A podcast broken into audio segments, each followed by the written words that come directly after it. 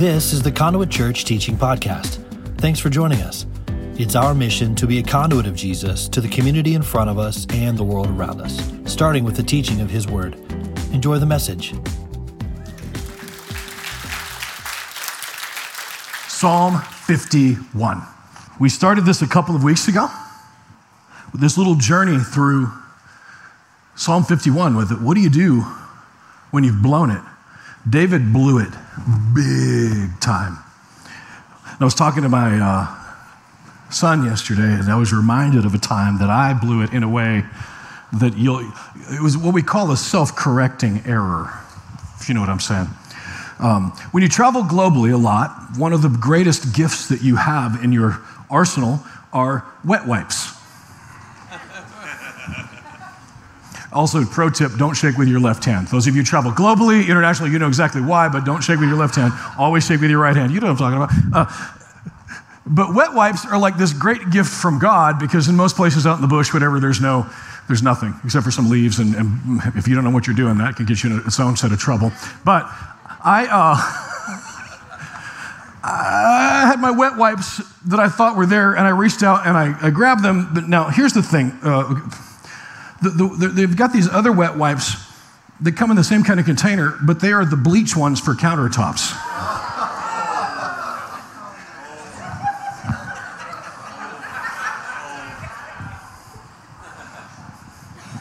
It's actually worse than you think.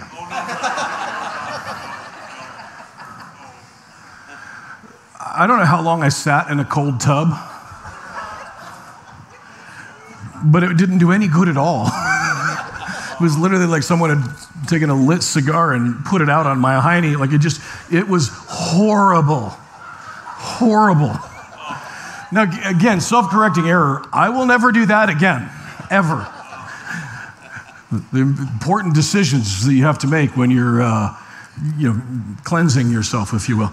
And as I was thinking through this and, and, reading and thinking, man, David actually at one point talks about cleanse me, right? And we're going to get into that in just a minute here. He's talking about, uh, I've blown it, Lord, cleanse me. And my ill fated attempt at cleansing myself ended very badly. Our ill fated attempts at trying to cleanse ourselves from our own sins are just as bad because you're cleansing yourself with fire and He wants to wash you with the water of the Word. And in Psalm 51, David is writing this song that was just unbelievably heart wrenching. He had just been barked at, rebuked by, and called out by a prophet named Nathan. Nathan had come to him after he had killed Uriah. He had taken his wife Bathsheba to be his own and thought he got away with it. Do you ever think you get away with it?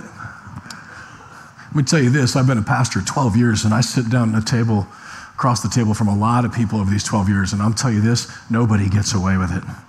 Your sins will find you out at some point. And so here's the moment where his sins had found him out.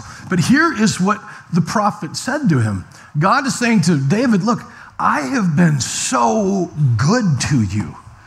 I've given you this kingdom. I give you your children. I've, put, I've picked you out of this family. I've put you in this palace. I've, I did everything for you. And if you just wanted more, all you had to do was ask me.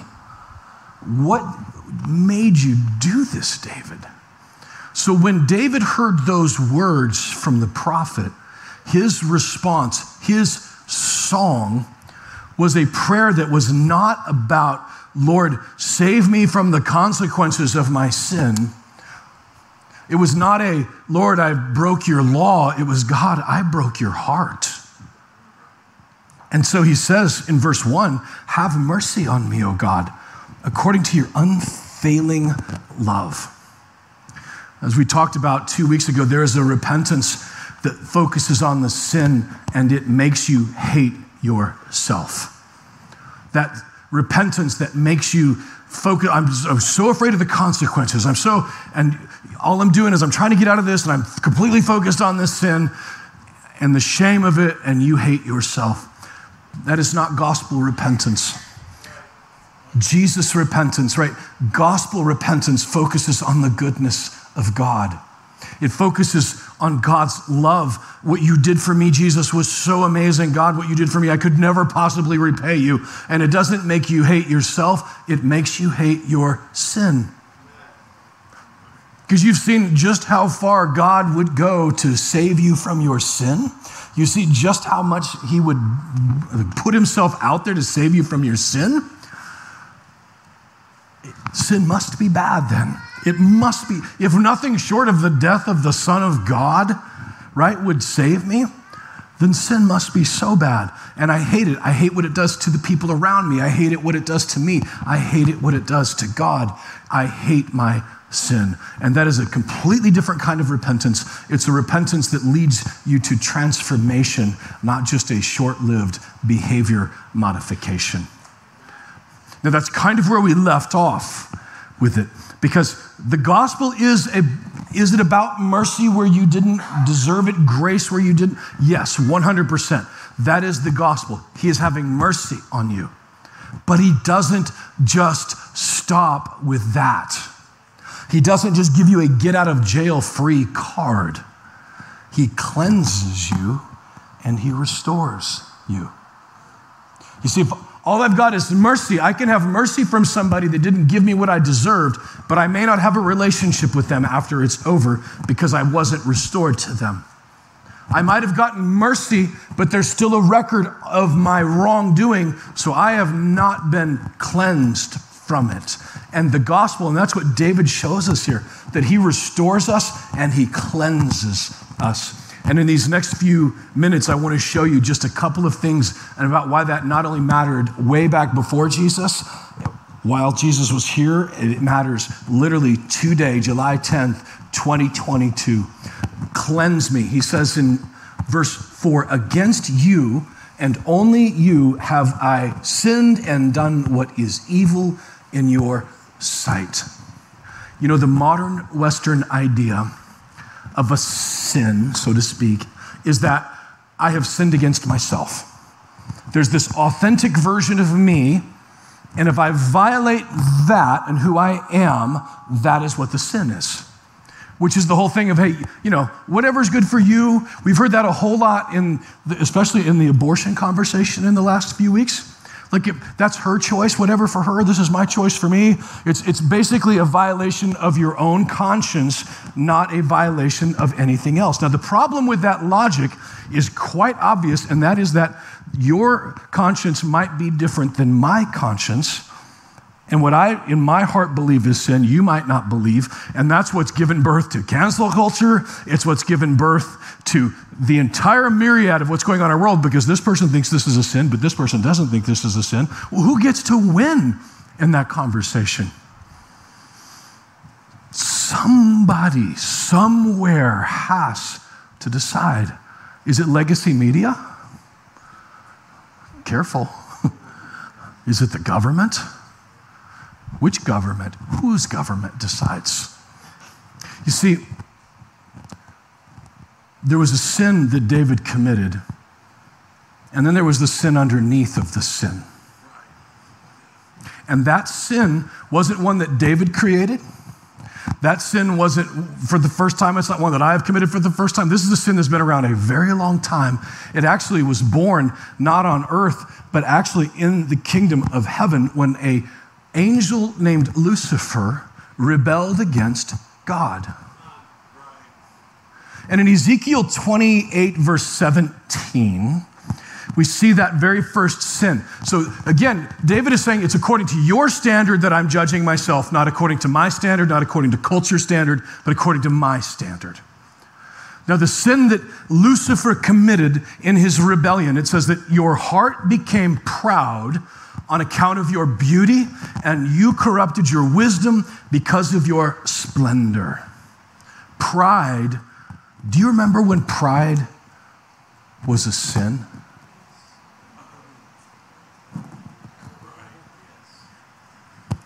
It was pride in Lucifer's heart that caused him to, in Isaiah 14, verses 13 and 14, you can write it down and go later to go the next step. Because the next step isn't just pride that I am the guy that, you know, I'm beautiful and I'm, if you think that I'm all that, right, in a bag of chips, I'm, I'm the guy, I'm the creator, I'm, then your next step is to say what he said in his heart in verse 13 I will ascend to the heavens. I will raise my throne above the stars of God. And then at that very last of that verse 14, I will make myself like the most high. I will make myself equal with God. Equality.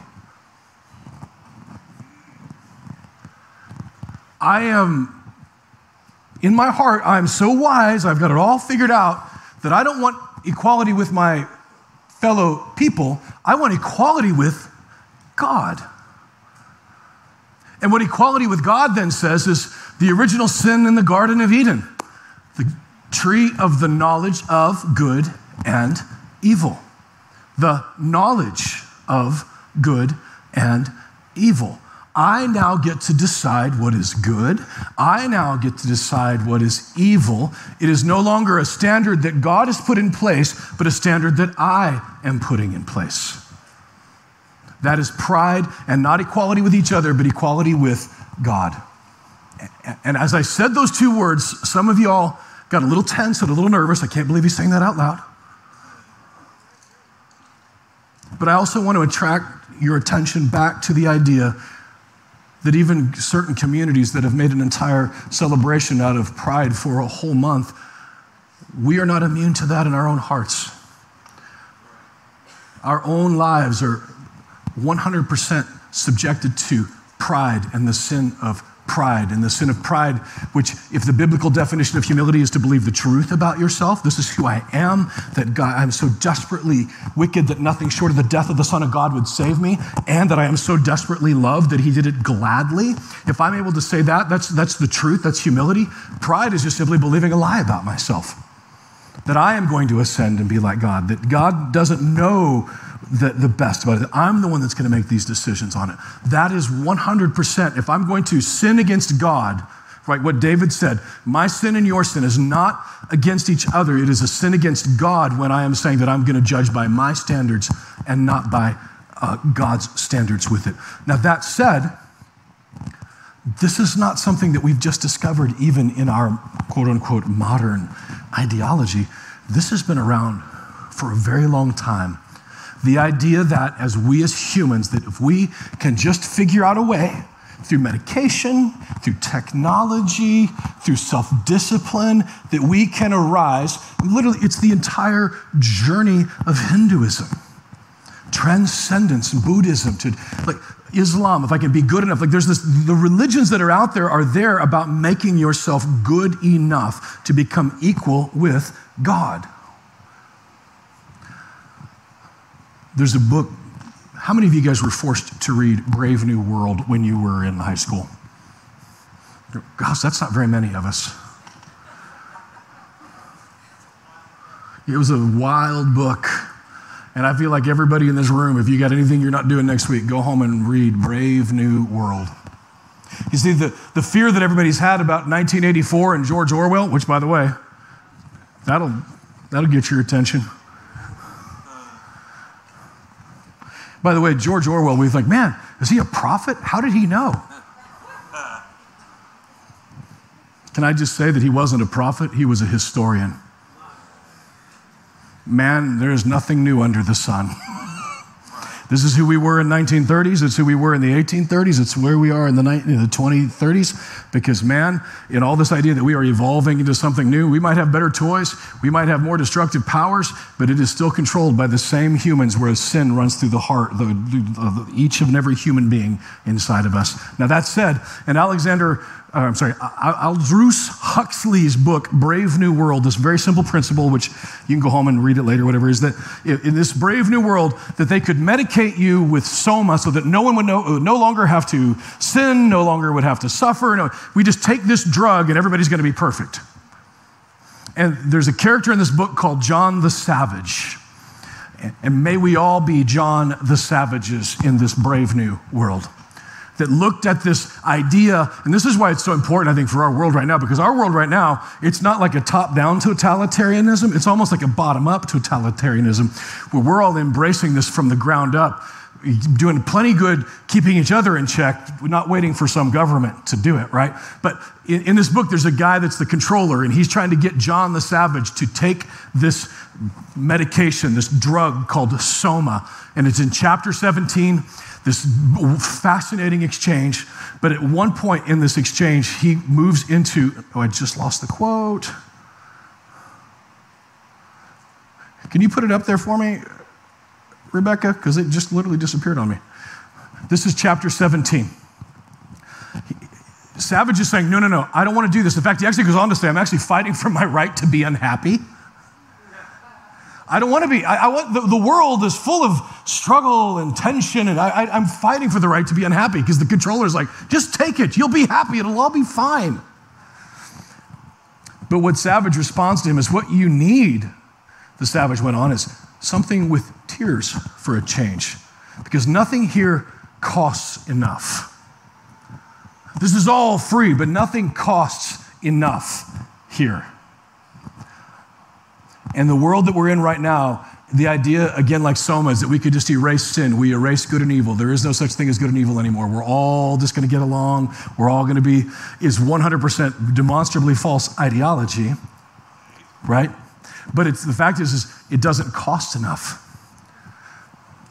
And what I love about this, this idea right here, I don't believe that Huxley was a believer. In fact, I'm pretty sure he was agnostic. But when he says nothing costs enough here, what is the next line in what David is saying here? Verse 7 Cleanse me with hyssop. I will be clean. Wash me. I will be whiter than snow. If you were a Jewish person reading this and you heard the word hyssop, you would have immediately been reminded of Exodus chapter 12. And in Exodus chapter 12, the people of Israel who had been imprisoned, enslaved for hundreds of years, were being set free by God. Pharaoh was refusing to let them go. And on this last night, he told those people, this last plague that God sent, that the angel of death is going to pass over your, uh, your sons, your homes, and your firstborn sons are going to die. Anyone who takes the blood of this lamb, take a blood of a lamb, a spotless little lamb, put the blood post on the top of the door, the bottom of the door, either side of the door, by the way, makes a cross will be saved. He didn't say, by the way, anybody who is Jewish put this on your blood post, doorpost and would be saved. Anybody could put this on your doorpost and be saved. Pharaoh that night could have done that and his son would have been saved. But he says, take the blood, not just splatter it on there with your hand, take a hyssop branch and apply it to the doors. Cleanse me with your hyssop. Isaiah your sins are scarlet, they will be washed whiter than snow. Jesus in John chapter 21, I think, at the last of his life, one of the last things that happened to him was they hand him up on this stick this, this sponge with bile on it, this disgusting drink off of this sponge, but it was on the end of a hyssop branch. And when Jesus took that bile in, that, rep- that sickness into him, so to speak, by him drinking it from the hyssop, his death means that I don't have to take the bile from the hyssop. I take the blood from the hyssop, and my blood, his blood, I'm sorry, washes my sins white as snow. Cleanse me, O God. That's what is so amazing with the gospel right here thousand years before Jesus is on the earth, and the gospel is already just permeating out of Psalm 51. Our repentance, not about the consequences, because Jesus bore the consequences for us on the cross. Our repentance is God, you were so amazing that you would do that for me, not just to pay for my sins, but to cleanse me from my sins. Verse 8, let me hear joy and gladness. Let the bones you have crushed rejoice. He is blotting out our iniquity, washing it away. Friends, I don't know if I could possibly explain that in a way that could make it real to you. So I pray that the Holy Spirit will. Because many of us in our prayers, we're praying, Have mercy on me, O God because I didn't get it right and I was supposed to get it right. And because I didn't get it right, now I'm going to have to be punished for it. And some of you, by the way, you think now I should be punished for it. And Jesus was saying, You don't want that punishment. I'll take it for you. Cleanse me with the hyssop. He goes on to say, and this is not just cleansing because you could be cleansed, by the way, your sins blotted out and washed away, but have no restoration. You see, in the garden, when Adam and Eve, when sin came into the world, they were sent out of Eden, they were sent east of Eden. They were now separated between God. Like there was a separation between them and between God. And without Christ, that separation still exists to you and me today. But in Christ, that restoration happens for us. He says, Create in me a clean, a pure heart, God, verse 10. Renew a steadfast spirit within me. The gospel, Jeremiah 31, I think it's verse 31, is that I will take your old heart of stone and I will replace it with a clean heart, a fleshy heart, a new heart. You see, you are restored. You do not delight in sacrifice, verse 16, or I would bring it. You do not pleasure in burnt offerings. My sacrifice, God, is a broken spirit, a contrite heart. You, O God, will you will not despise me. Like he is bringing you back into relationship. He is renewing you. You're bringing your broken spirit to him, and he is giving you back a brand new heart, a brand new spirit, one that you could never get on your own. Every other religion on the planet, every one, is about you working hard and then hoping for a judgment. I've done this right, I've done this wrong. I'm, it's like I'm in a court case trying to, you know, negotiate for my, uh, my lawyer working on my have to try to work my way in to be found innocent. That is Buddhism, that is Hinduism, that is Islam, that is Mormonism, is Jehovah's Witness. Any religion. By the way, there are some versions of Christianity that are exactly that. I have to work my way and then I'm going to be judged after I do the work. The gospel says the judgment was already done, and now I do the work. Your judgment's already been put in. In Christ. You are innocent. You are blotted away. Your sins are washed. You are forgiven, done. And if you will repent, it doesn't mean you're not going to blow it again, but when you do, if your repentance is about begging for forgiveness, if it's about begging God, I'll never do this again because I'm going to screw this, want to screw this up again, I don't want to be punished, that is not gospel repentance. That is religious repentance. It's selfish. It's not helpful. But coming out of a gospel like this is what you've done for me, Jesus. You bled, you died, you resurrected. I did blow it, and I'm really sorry. Will you forgive me? Will you? I, am changed. Like repentance is literally a changing of your mind to come back, and it's not focused on your sin. It's focused on God, and the idea that you would be a clean heart that is cast, like created in you, that's what the gospel is, is he has created in you. It's like the gospel is just simply the answer to David's prayer from a thousand years early in Psalm 51. Create in me a clean heart. And he goes on to say, and cast me not away from your presence, O God. And it's only made possible because the one guy, the one man who got it all right and whose prayer should have been, Cast me not away, should have been an easy yes for God because Jesus, right, saying, On the cross, I've done it all right. I got every law, I, I did everything right. Cast, cast me not away, right? God, why have you forsaken me? Cast me not away from your presence, O God. And in that moment, the one that God should have said yes to, he said no to and turned his back on Jesus on that day, leaving him alone cosmically, so that you and I, when we say, Cast me not away, the prayer and the answer is yes, of course I'm not going to cast you away. Uh, you are safe in my hands. Our culture right now would have us to believe that your sins are bad enough, and some of you, they're worse, and because yours are worse, you need to be canceled.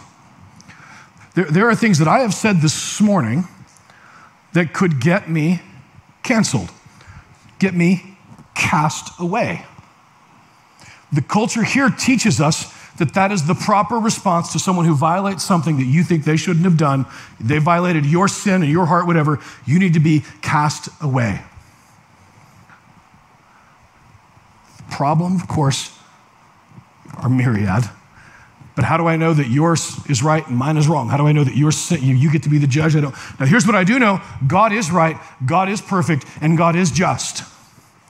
And I have committed sins. I have done things that should get me cast away from Him.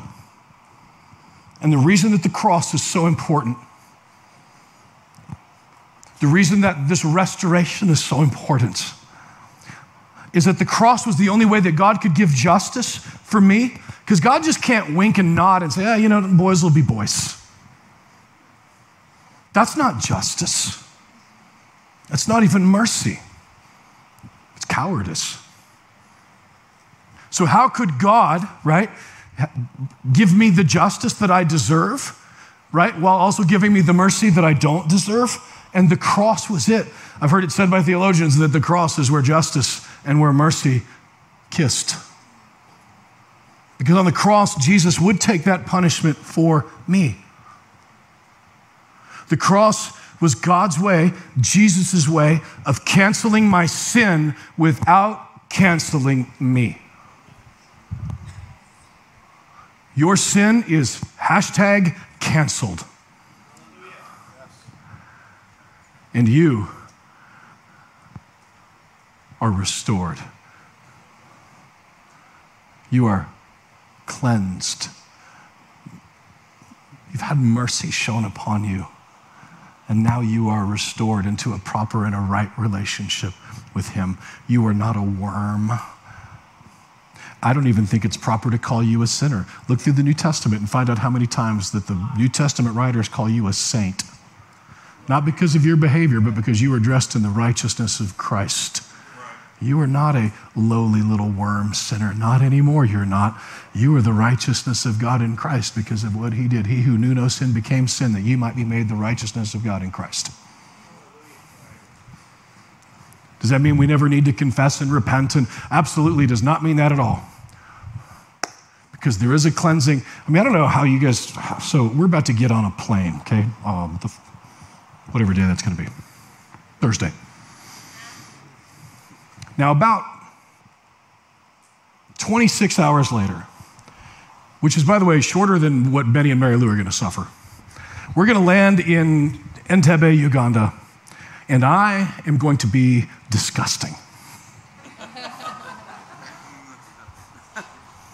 There is a just film that just forms over the human body, just sitting in a chair in the sky.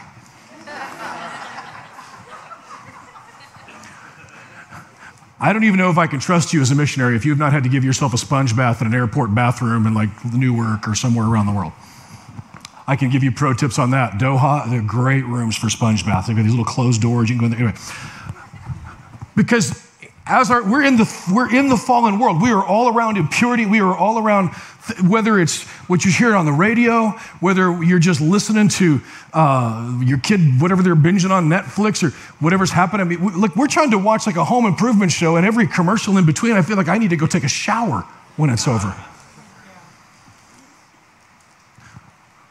So you are saved, you are cleansed, you are, but man, if you'll spend every day in the Word, washed in the water of the Word, in the water of His Spirit. Do you wonder why they use water as a metaphor? Not just sitting water, but like running water, a river of water, because that, that'll get you clean.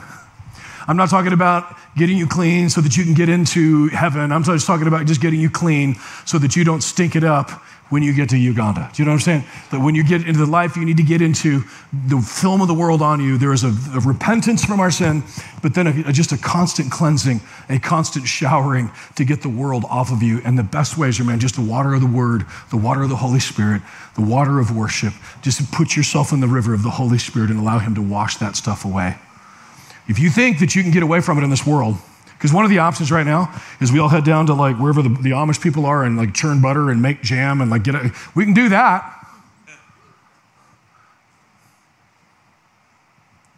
But I don't know if you've watched any documentaries on the Amish people. They're not exactly crushing it when it comes to relationships and morality either. Do you know what I'm saying? You can't go anywhere from this world where it's not going to get on you a little bit. Get in the Word, get in the Holy Spirit, get and allow Him to cleanse you. This is not about you earning it, not about you being good enough for it, just about you letting that stuff wash it off of you. So stand to your feet. I got to get you out of here. Heavenly Father, wash us in your word, cleanse us. When we blow it, Lord, we repent not by begging for no consequences. When we repent, Lord, and blowing it is just an acknowledgement of your goodness, Lord. I'm sorry that I broke your heart. Lord, use the kind of prayer to transform us from the inside out. I pray that my brothers and sisters here, I pray that I, Lord, that that gets deep inside of me and that we cleanse ourselves with sponge baths of the Holy Spirit every day of our lives in the Word, in the Spirit, and in worship. Lord, would you continue to give us wisdom even here locally for our church? And I can't help it, Lord. I just feel I'm supposed to pray for Marshall Foster, Lord. Jesus brought it to my heart and mind just now, Lord. Uh, Lord, heal that man. Just heal him. One of those ones that are so surprising and so exciting that we're like, that was God. I'm just asking you like I would have my three year old when he was three years old asking me those questions. That's the kind of faith I'm putting you right now. God, please do, Jesus, do what you said you would do. We pray for that in Jesus' name. Amen. Amen.